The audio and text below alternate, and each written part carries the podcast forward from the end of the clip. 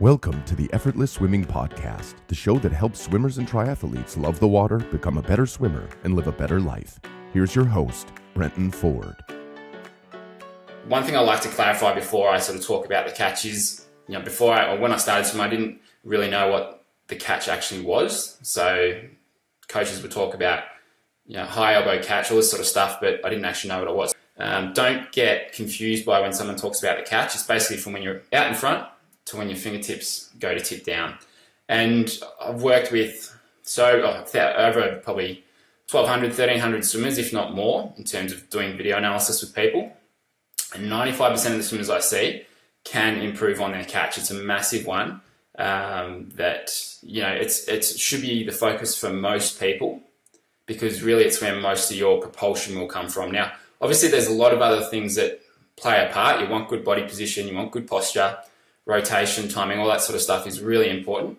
But if you don't have a good catch, then it's almost game over from there. So um, that's why a lot of the sort of clinics that we run, a lot of the um, people that I'm coaching inside our, our online coaching membership, I've got a big focus on the catch and, and helping them improve that position. And you can see the pictures down the bottom here. So this is one of our coaches, Mitch Patterson. He um, he was on the Australian team. You can see that left picture down the bottom where he's it's that side on shot. So that's kind of after he's just initiated the catch. You can see the upper part of the arm is staying relatively high while the fingertips begin to tip down. You want the fingertips pointing down to the bottom of the pool. Then that other shot on the side, you can see there, that's when he's just finished his catch and he's about to initiate the pull, where the fingertips are down, the elbows out to the side. He's got this nice triangle position or sideways triangle position.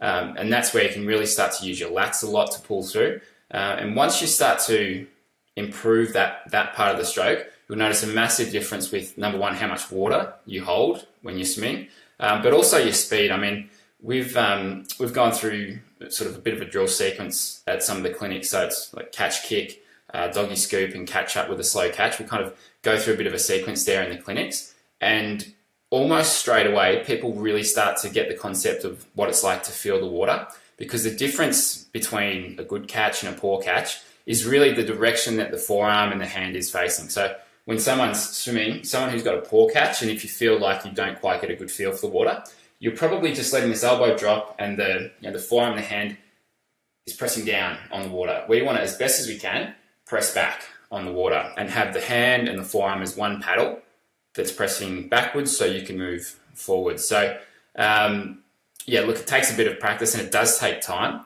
Um, so you know, it's not something that you're going to be able to change overnight. Well, you can definitely improve it overnight. It's something. It's a project that you'd want to spend a few weeks on, a few months, and eventually years to really um, to develop this.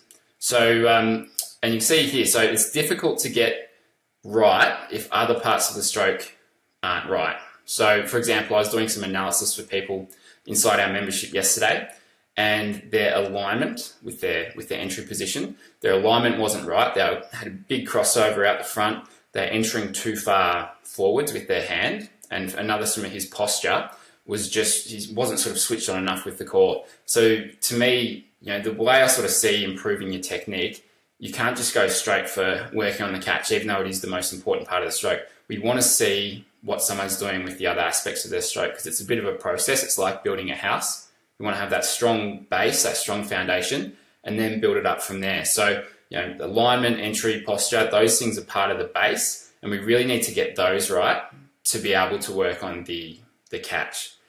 Thanks for listening to the Effortless Swimming Podcast. If you'd like us to help you become a faster, more efficient swimmer, go to www.effortlessswimming.com.